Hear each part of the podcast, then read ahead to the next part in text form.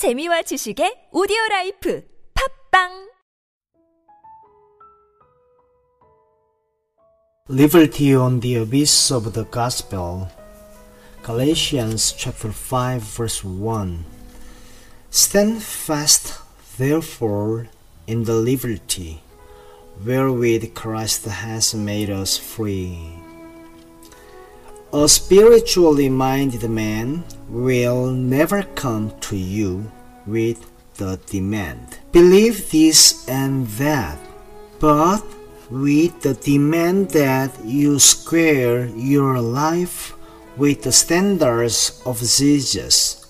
We are not asked to believe the Bible, but to believe the one whom the Bible reveals.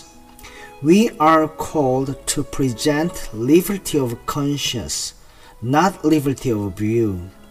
If we are free with the liberty of Christ, others will be brought into that same liberty, the liberty of realizing the dominance of Jesus Christ. Always keep your life measured by the standards of Jesus. Bow your neck to his yoke alone, and to no other yoke whatever. And be careful to see that you never bind a yoke on others that is not placed by Jesus Christ.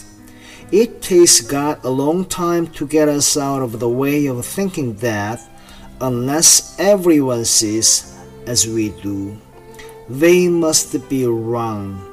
That is never God's view.